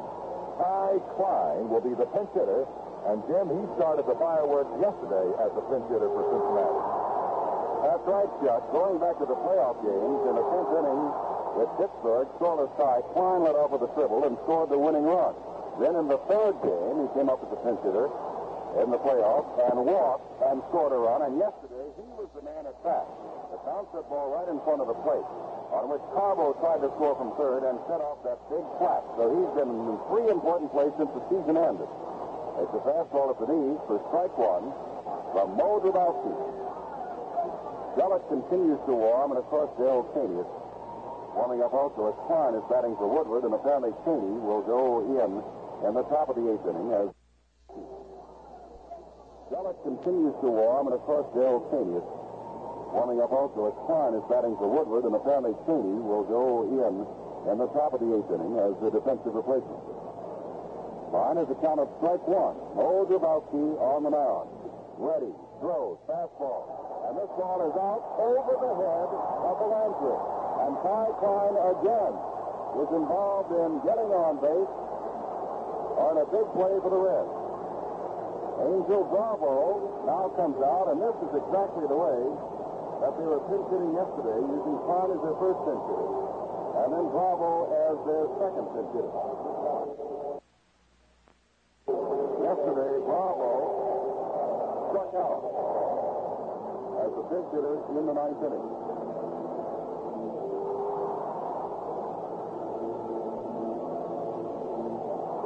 Johnson's on the mound, and the Baltimore bullpen gets busy again. Dick Hall, 40 years old, graduate of Swarthmore, goes down there to start throwing again. Gillett continues to warm for Cincinnati. Bravo, throughout the regular season, he was a batting champion of the Pacific Coast League a year ago. And throughout the regular season this year, hit 277. Only got the bat 65 times. Left-handed batter against the right-hander, Mo Drabowsky, the Cline at first base. And there's a check there by Drabowsky that Ty Cline is back. Six to five the score. The tying run on at first base, nobody out. When the last of the seventh. This is outside, ball one. Angel Bravo. They were looking for the bunt as Powell was breaking in from first and Butch Robinson from third. Bunting is more difficult on artificial turf, but as they say, a good bunt is always a good bunt. But the bunt gets to the infield is much quicker if bunted right them. Drabowsky ready again, high and away from Bravo, who was looking as if to bunt. 2 0. Bravo knows, the Reds know, and the fans know that a walk is as good as a sacrifice here, and even better. Marcelino Lopez, the left-hander, has joined Dick Hall in the Baltimore bullpen. Two balls, no strikes. Bravo is taking his look at third base coach Alex Grammas. Drabowsky pitching out of the stretch is ready. There's the bunt in front of the plate. Big foul is in. We'll go to first base with a throw. Johnson covering there. The sacrifice is complete as Ty Cline goes to second, and Pete Rose comes up with a chance to tie the ball game.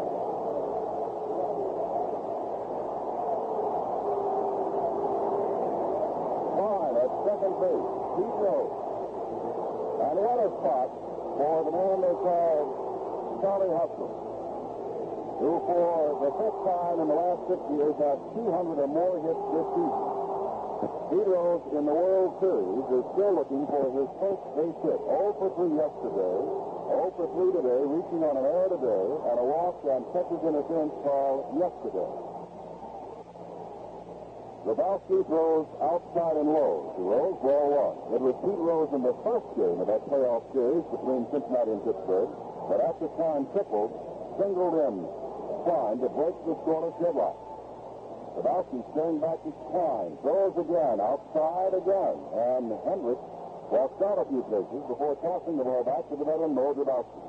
Six runs, ten hits, two errors for the Orioles, five runs, seven hits, two errors for the Reds.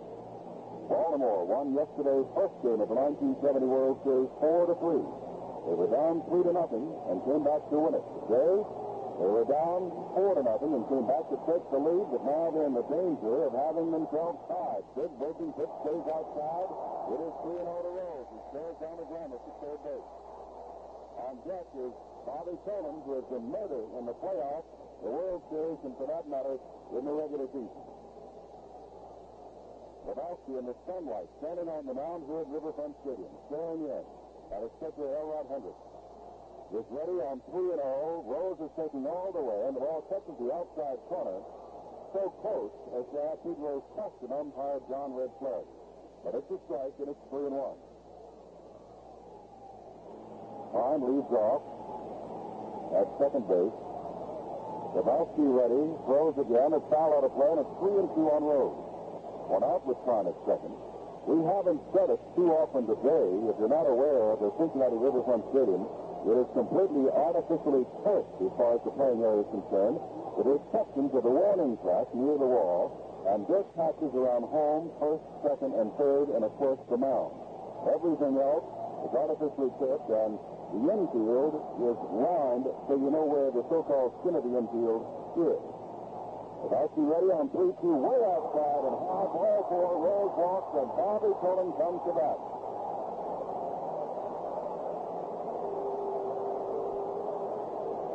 And Earl Weaver comes out of the dugout as Drabowsky has put the potential winning run on at first base. As Weaver comes out, we pause 30 seconds for station. Manager Earl Weaver has again gone to the bullpen and has summoned a hard-throwing young left-hander, Marcelino Lopez, to relieve Mo Drabowsky. And he has Bobby Tolan at the plate, Jim Simpson at the mic. All right, Chuck Thompson, and of course, as we pointed out yesterday, Tolan, and as Chuck pointed out today, hits left-handed very well. He hit a home run over the left-handed Cuellar in this game. Low with the first pitch is Lopez. Ball one. Earl Weaver brought in Pete Richert yesterday to face Tolan in the last of the ninth inning, protecting the one-run lead. Richert, the left-hander, and afterwards Weaver said, of course, I know that Tolan hits left-handers better than right-handers, but I had to go with my best stuff, and that was Pete Richert. Lopez is ready and throws, swing and a miss strike one, one and one to Tolan. Lopez, 28 years old, born in Havana, Cuba, now lives in Miami. Big man, 6'3", 220 pounds, and missed, of course, his first World Series game. Down at second base is Ty Cline. On at first base is Pete Rose. One out in the seventh. It's 6 to 5, Baltimore. Lopez ready. Throws. It's low, and it's 2 and 1. To show you how well Tolan hits left-handers, despite the fact he is a left-handed batter, he has either led or been the second best hitter on the Cincinnati staff against left-handers the last two years. And he's only been with the Reds the last two years. Lopez ready again. Ball is accidentally fouled by Tolan. Tried to turn away from the pitch. That is not laying across his chest, and the ball hit it and glanced off to the left. And Bobby now has a count of 2-2. Cline is the pinch hitter for Woody Woodward, led off this inning with a single. Angel Bravo sacrificed him to second on a 3-2 pitch.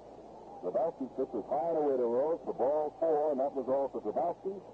And Bobby Tolan is up there now with a 2-2 count, trying to drive in the tying run.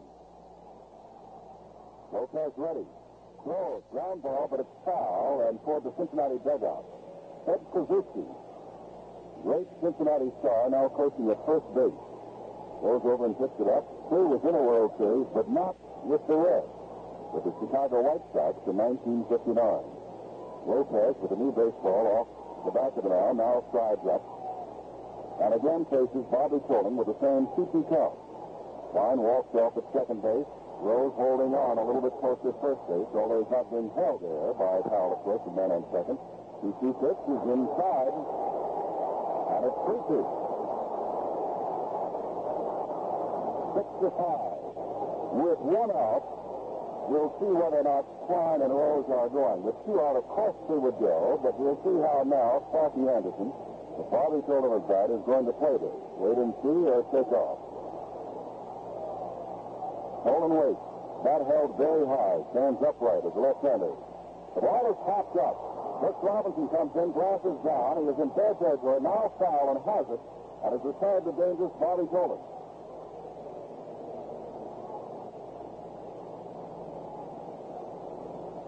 But Tony Perez is coming up, and I don't believe that Earl Weaver is going to allow the left-hander, Lopez, to face the right-hander, Tony Perez. He goes out and claps his hands and tells Lopez, you've done the job, taps him on the back, sends him away, and calls him the big right-hander, Dick Hall, to face the right-handed Tony Perez. The typical jam for a relief pitcher. Perez at the plate. Ty Cline at second.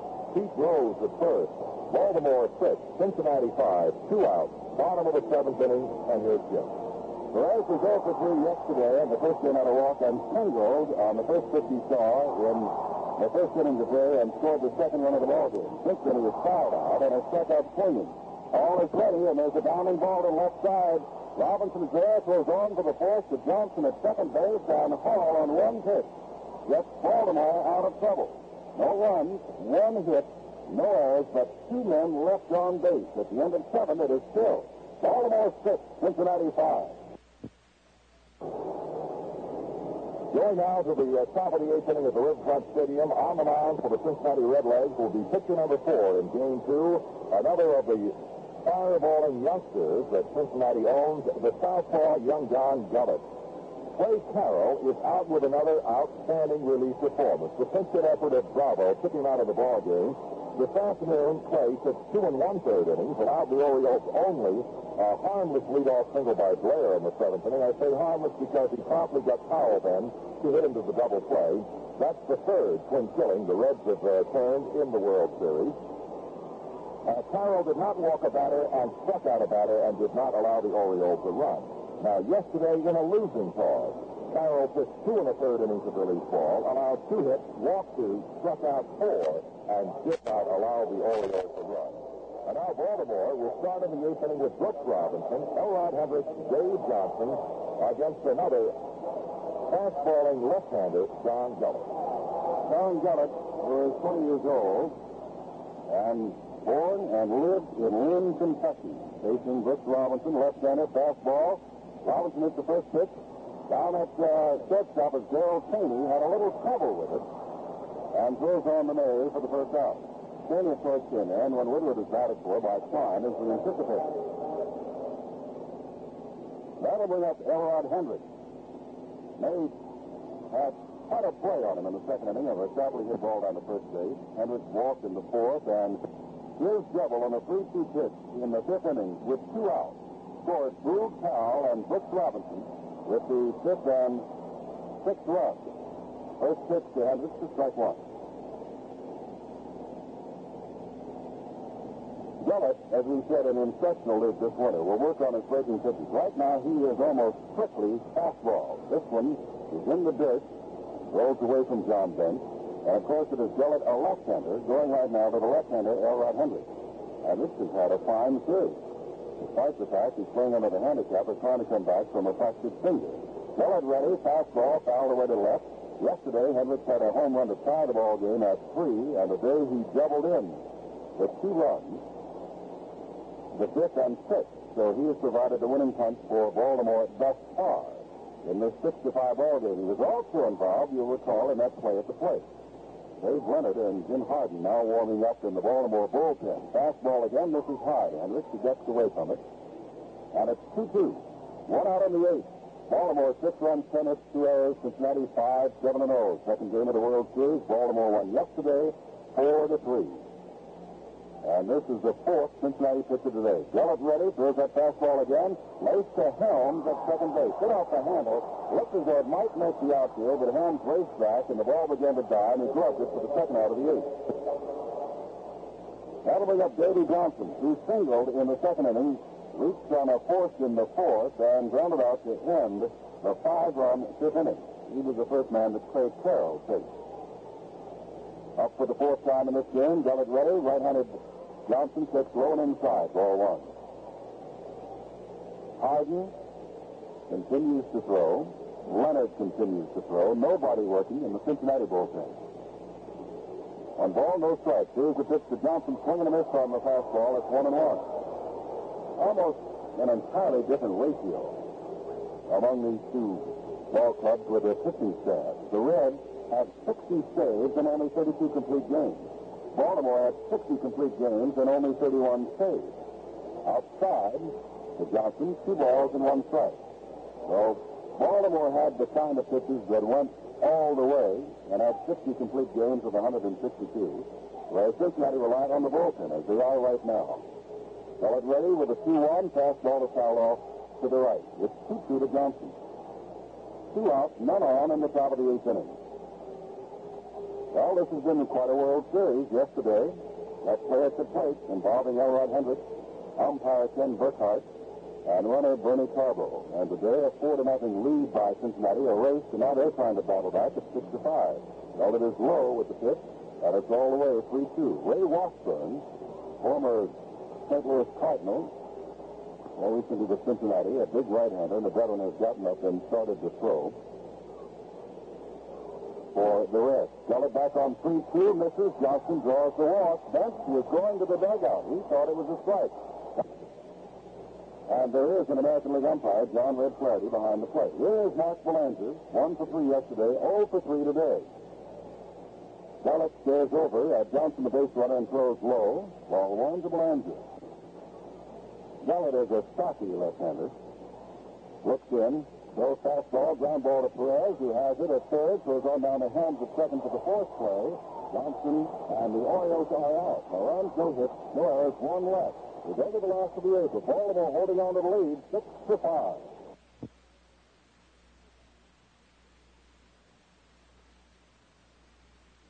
Will be facing for Cincinnati Johnny Bench, Lee May, and the third due batter is Hal McRae.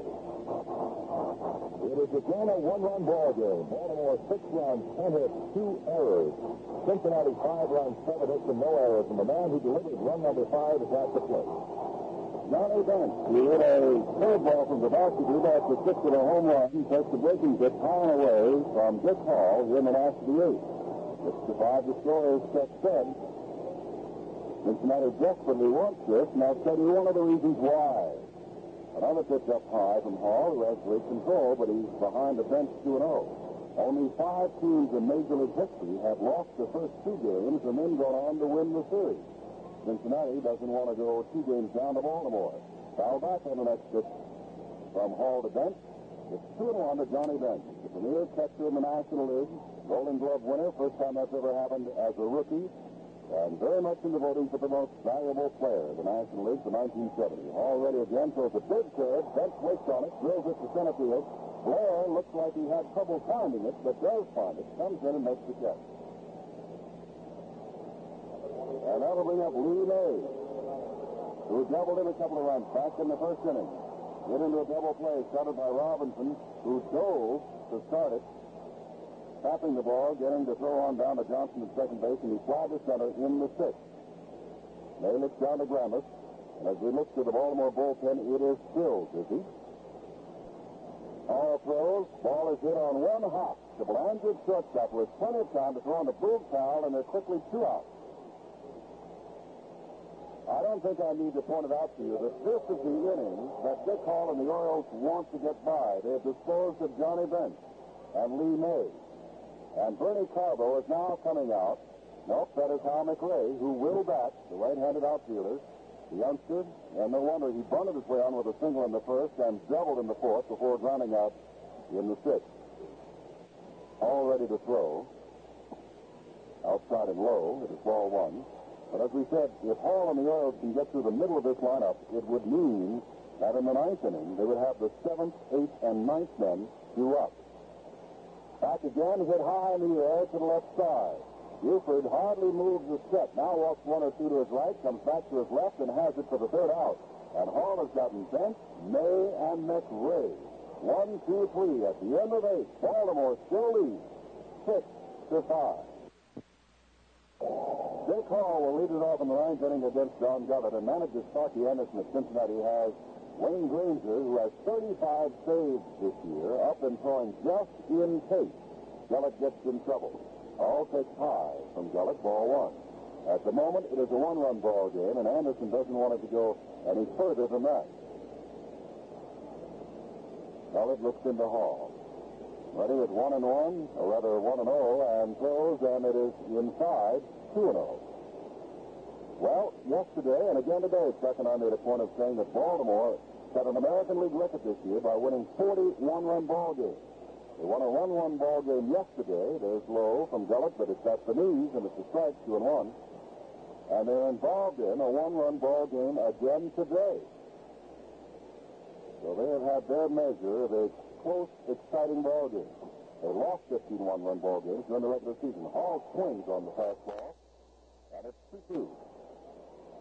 Buford waits on deck.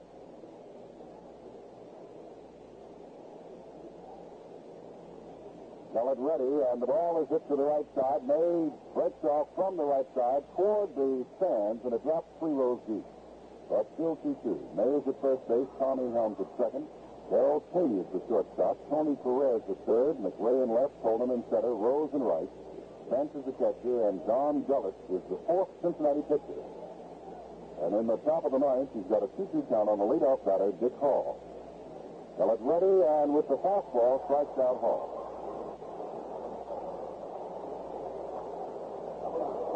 Gullett's first strikeout, and only the fourth by the Cincinnati staff. Here's Buford. singled in the first, erased on a double play. Hit a ball deep to right in the third that was caught by Rose. Single and short run in the fifth. And a fine play by Helms got him in the sixth. So he is two for four today.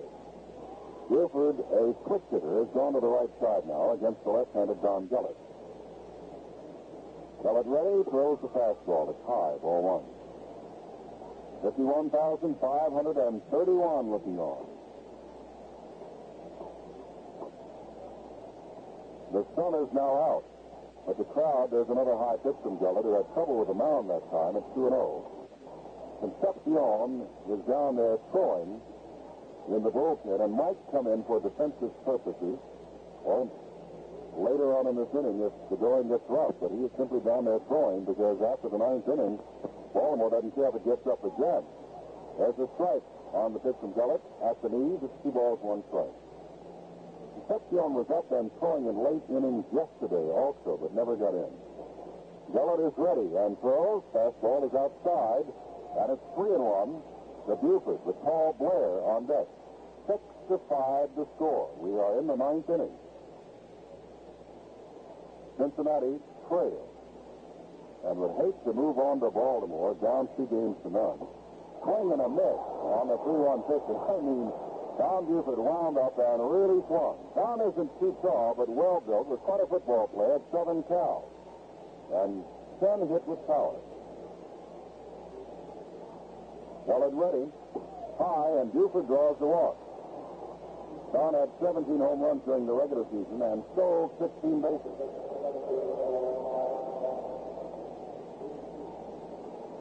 Paul Blair hit into a double play in the first.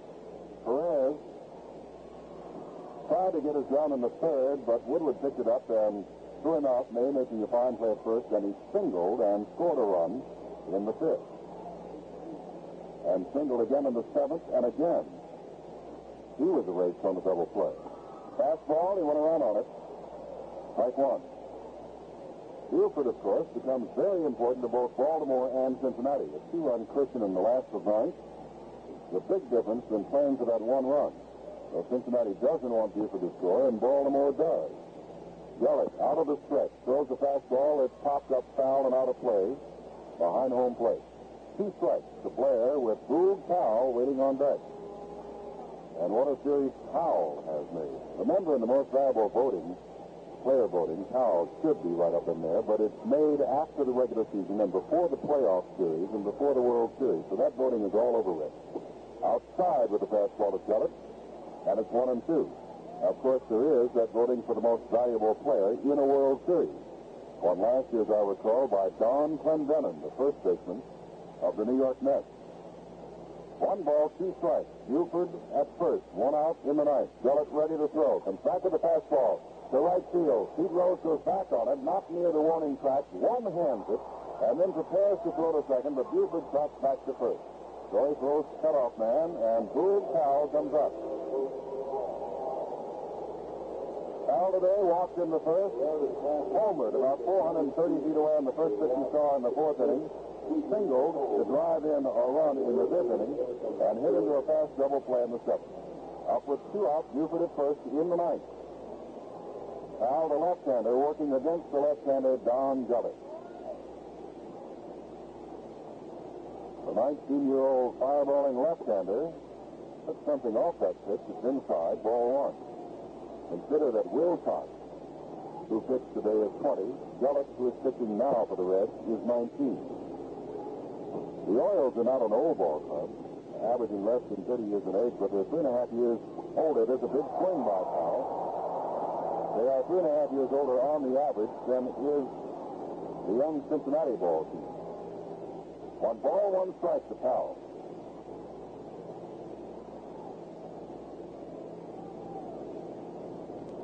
Now a giant Floridian. Gullett ready, throws. Fastball is fouled back. On ball, two strikes. Gullett, throughout the National League season and in the playoff games, had great success against a fine left-handed slugger, much on the order of Boog Powell, by the name of Willie Stargell of Pittsburgh. One ball, two strikes. Granger simply standing on the mound watching out in the Cincinnati bullpen. Nobody in the Baltimore bullpen at the moment. There's a breaking pitch. That's thrown outside. Just misses. It's 2-2. Six runs, ten hits, two errors for the Birds. Five, seven, and zero for the Reds. We are in the top of the ninth of the second World Series game. Zeller trying to get the side out so his teammates can try to tie it up in the last of the ninth. High pitch. Three and two. Well, Powell walked on a 3-2 pitch back in the first inning. Hits the first pitch in the fourth. Single on a 2-2 pitch in the fifth. And here he is at 3 and 2. Now look, the left-hander throws. Low. He is drawn the walk. Buford goes on down to second base, and Frank Robinson, looking for his first World Series hit this year, 0 for 8, comes up.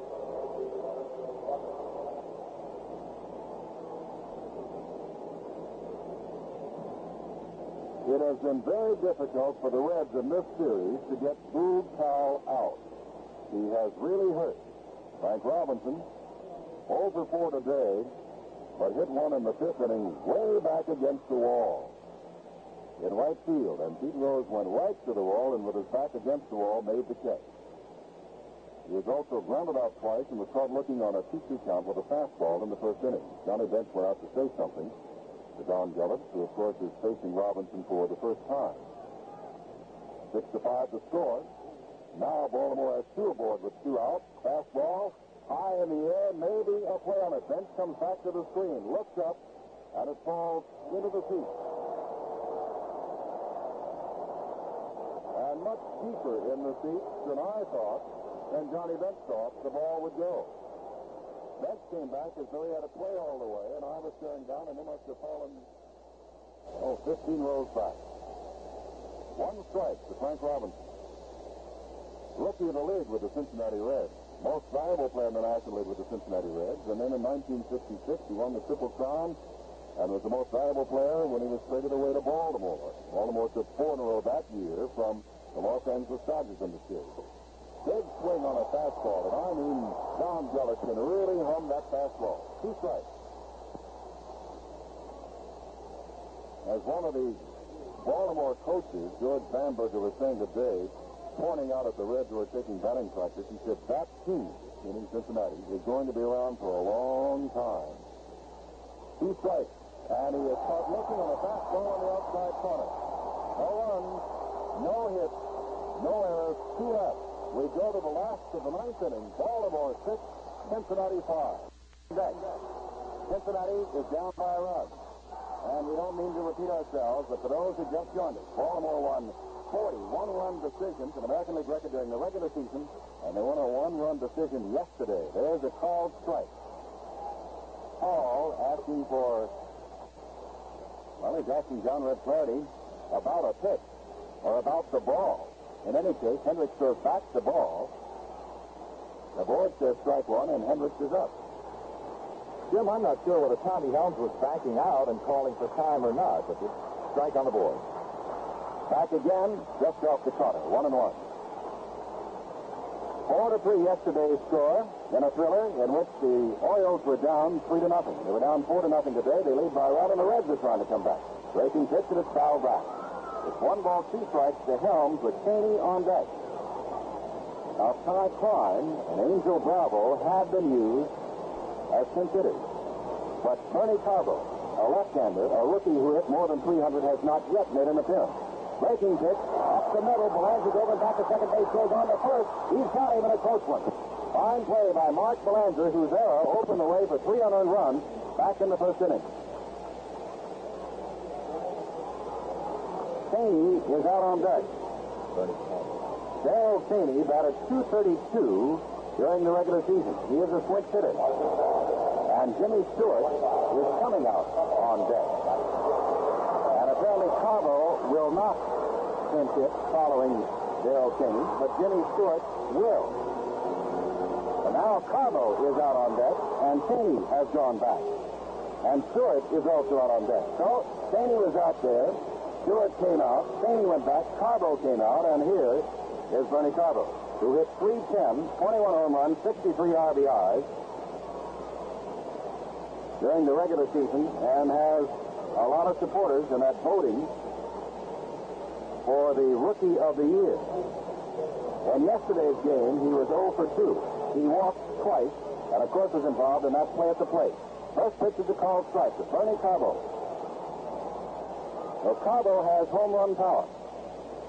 21 of them. Big call is ready. Back. The pitch is off the plate. Outside, and it's one ball, one strike to Carbo. One out, last of the ninth. Six to five. Baltimore trying to go back home for the third game on Tuesday, leading two games to none. Cincinnati trying to avoid that. Big curveball, grounded down to Bruce Howler's going to make the play himself, and there are two outs. And now the switch hitting Jimmy Stewart will bat. Stewart, a 267 hitter during the regular season, came up yesterday, also in the ninth inning, to lead it off and struck out swinging against the ultimate winner, Jim Palmer, and that was Palmer's, believe it or not, first strikeout of that ball game. He struck out 12 in the playoff series. All is ready to throw to Stewart. Swing, strike. Veteran has been around in the American and National League and came over a couple of years ago in a trade for Origo with the White Sox. Two strikes on him, Hall comes back, and it's foul out of play to the left. So Cincinnati is just a strike away from losing their second World Series game, the first two, or turn it around. Baltimore's a strike away from winning the first two in a row. Baltimore's bullpen is busy, but they're watching Hall work. Pitch just misses. The Baltimore infield was on its way off the field. They thought that was called strike three, but Red Flaherty said no. It's one ball, two strikes. Pete Rose kneeling on deck, hoping to get a chance to bat. Six to five the score. The pitch. Ball is hit to center field. Paul Blair going way back. There's the running back. Turns, lifts up and holds it as he hits the wall. Jimmy Stewart with amazing power to center field, and Paul Blair with a patented golden glove catch in deep center field. And a new inning, Mark Belanger, who had it there in the first inning, made a nifty play on Tommy Helms to get him. And Paul Blair, also charged with an error in the first inning, makes a great catch going slamming into the wall to end the ball game. And Baltimore has taken the first two games. Final score, Baltimore six runs, ten hits, two errors. Cincinnati five runs, seven hits, and no errors.